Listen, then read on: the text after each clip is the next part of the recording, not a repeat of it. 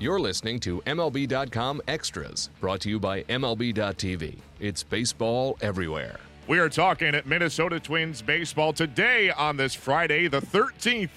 And joining us, Twins reporter Rhett Bollinger from MLB.com. Rhett, we thank you as always for the time. And uh, Rhett, what we're going to do today is kind of break this down in uh, two ways. We're going to get to uh, your personal uh, favorite moments and uh, and games and just quirky things from the from the Twins uh, season. We'll get to that in a little bit, but first, I want to kind of take the temperature, if you will, of uh, the Twins franchise and the and the fan base right now, following uh, their rather unexpected uh, postseason berth. Just one year after losing 100 plus games, the Twins grabbed the uh, the second wild card, much to everybody's surprise.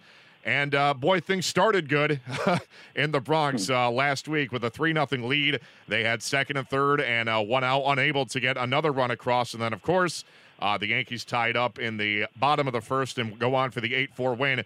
So, I guess what I want to know from you is that, you know, what is the, the the the feeling and the emotion right now of the Twins and the the franchise and the fan base, considering that you know they they sold off some parts before the trade deadline that kind of waved the white flag, and then out of nowhere, uh, they get hot. They grab a second wild card and they make the postseason. So I guess you know obviously they did exceed expectations, but what are the expectations after qualifying for the wild card game going into 2018 for like I said a team that you know as early as late July, early August was you know like I said not expecting to be a postseason team in 2017.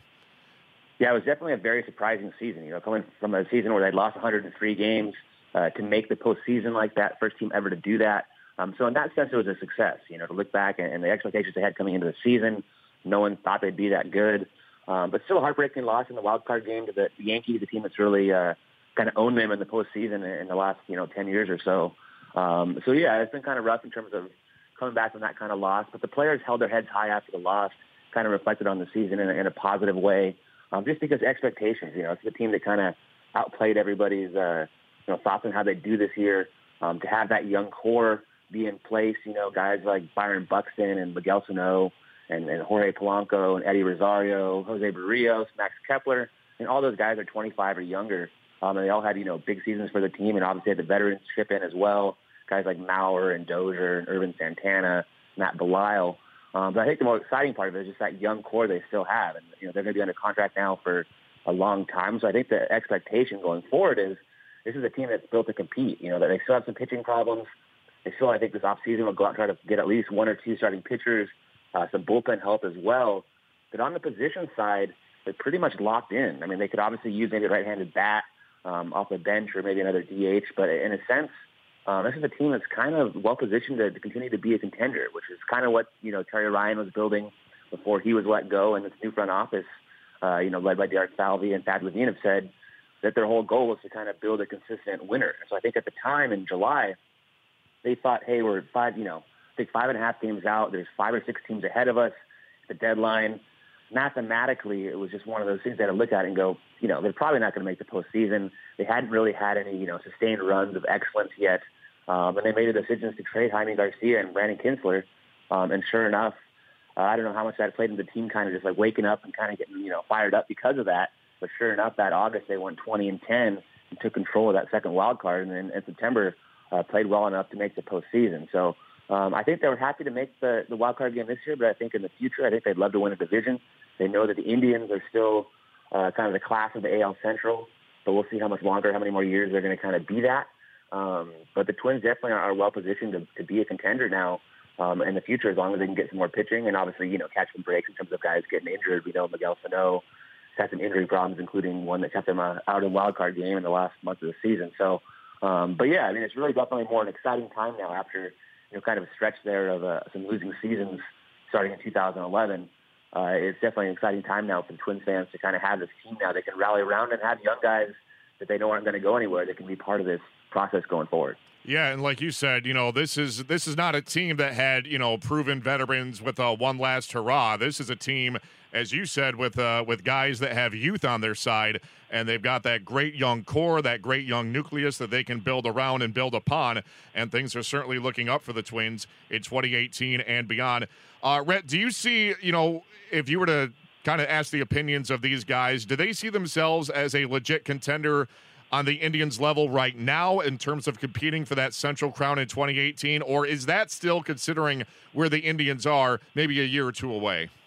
Probably a year away. I think if you ask the guys like Dozier, the leaders, they'd love to say that they are at that level, but realistically, they don't have the pitching to be at that level. You know, the Indians have such a good rotation and bullpen. Um, but I do think it, it, it kind of depends on this off season, though. If the Twins go out and get a couple top starting pitchers and a couple relievers they can count on, um, I think they believe they can. I mean, the offense is legit. I mean, the team led the American League in scoring in the second half of the season uh, and led the American League in home runs as well. Um, and like I said, this is a young core. They're, they're the youngest lineup in the American League by, by average age. So this is a young team that, you know, offensively could even get better, you know, especially if guys like Sano could stay healthy or even Kepler can take a step forward. Because he's kind of maybe the one guy in that core that didn't have a very big year offensively, but he's a great defender and right. So that's the big thing too. Their defense is so good too, um, and it's not going to get you know they have so many young guys that are athletic out there defensively, but they can continue to be a good offensive and defensive club as long as they can add some pitching here. I do think they can compete, but I do think even next year that the Indians will still go into the Central as heavy favorites just because they have so much more pitching and they also have a balanced lineup as well, and they have some superstars in that team. But I do think in the future that t- Twins are going to be a team to kind of reckon with in the division until teams like maybe the, you know obviously the White Sox have some top prospects but they're still a few years away. The Tigers are probably going to have to go into a full rebuild here. Um, so yeah, it'll be you know it'll be interesting to see, but I do think that the Twins are, are pretty well positioned here to be a contender in the coming years. Yeah, I think there's no doubt that in terms of uh, 2018 alone, it's that's going to be the the Indians and the Twins uh, battling for central supremacy. And like you said, it you know it's the Indians division right now, but the Twins are certainly hot on their heels. There's no doubt about that. And Rhett, I, I, hate to go back to the to the wild card game, which was a heartbreaker for the Twins, but I remember, you know, just watching that game after the Twins jumped all over Luis Severino as a Dozier had the leadoff homer, Rosario the two run homer, but then after Severino was removed, the Twins had second and third, one away, and then two straight strikeouts. And it felt like even though the Twins had a three nothing lead after half an inning, that it was, you know, by and large a missed opportunity opportunity, and it was something of a letdown to only be up three nothing. Is that how you felt? Yeah, definitely. You know, watching that game was amazing to see. You know, Dozier jump on that first that first at bat and hit a home run, and then Rosario, and then you know Kepler gets that double, you know second and third, thinking okay if they can tack on here and take out Severino. But sure enough, you know to Chad Green's credit, he's obviously a strikeout pitcher. Had a great year in the bullpen for the Yankees. Very underrated. Came in there and got those two strikeouts to strand those runners. And it was definitely kind of like you know the momentum kind of changed there. Um, but the big thing too is just that you know the next inning, you know, or Ervin Santana, he comes out and throws a shutdown first inning, you know, kind of changes that momentum. But the fact that he kind of went out there and struggled with his location and his command, and gives up the big three-run home run to Gregorius, and all of a sudden now the game's back to even, and you're thinking, uh-oh. You know, as much as Severino's out of the game with the Yankees bullpen, you kind of figured they might have the advantage, especially if Santana was going to struggle the rest of the way, which he ended up doing. Because um, that was the big thing. Is that was kind of the advantage going into the game was the, the Yankees just had a better bullpen than the Twins, and they knew that they could go to their bullpen early if they needed to. Um, the Twins didn't really have that luxury. They kind of saw that play out the rest of the way, and the Twins had a couple other threats, but for the most part, that Yankees bullpen was pretty solid on, on them. But yeah, I think that first inning was definitely kind of a, you know the, the killer for them in the sense that if they could have got a couple extra runs there and really put away the Yankees, or, or even just had Santana settle in there for that first inning, it definitely could have went a different way. But sure enough, you know, boom, boom, boom, and Gregorius hits a big home run, and the Twins kind of all of a sudden had the momentum went to the Yankees, and that was kind of the rest of the way. Yeah, uh, and Gregorius not the not the last uh, big postseason yeah. homer uh, he, he, would have. Obviously, he took Corey Kluber deep in that decisive Game Five, and the uh, Yankees responsible for uh, breaking another team's heart in the Central. Obviously, as the Indians could not hold a two games to none lead, and the Yankees off to the ALCS. Uh, Rhett, in the last few minutes we have here, I want to just kind of pick your brain a little bit as you go back through your memory bank of uh, moments that stood out for the 2017 regular season.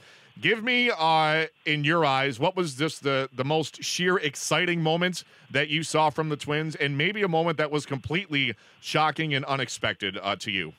Well, the most exciting ones are always just like Byron Buxton catches are just incredible uh, to see him make those plays in center field. I think the one that sticks out to me was one on Mother's Day where he just made this incredible catch where he ran back to the wall and jumped full speed into the wall and made this incredible catch.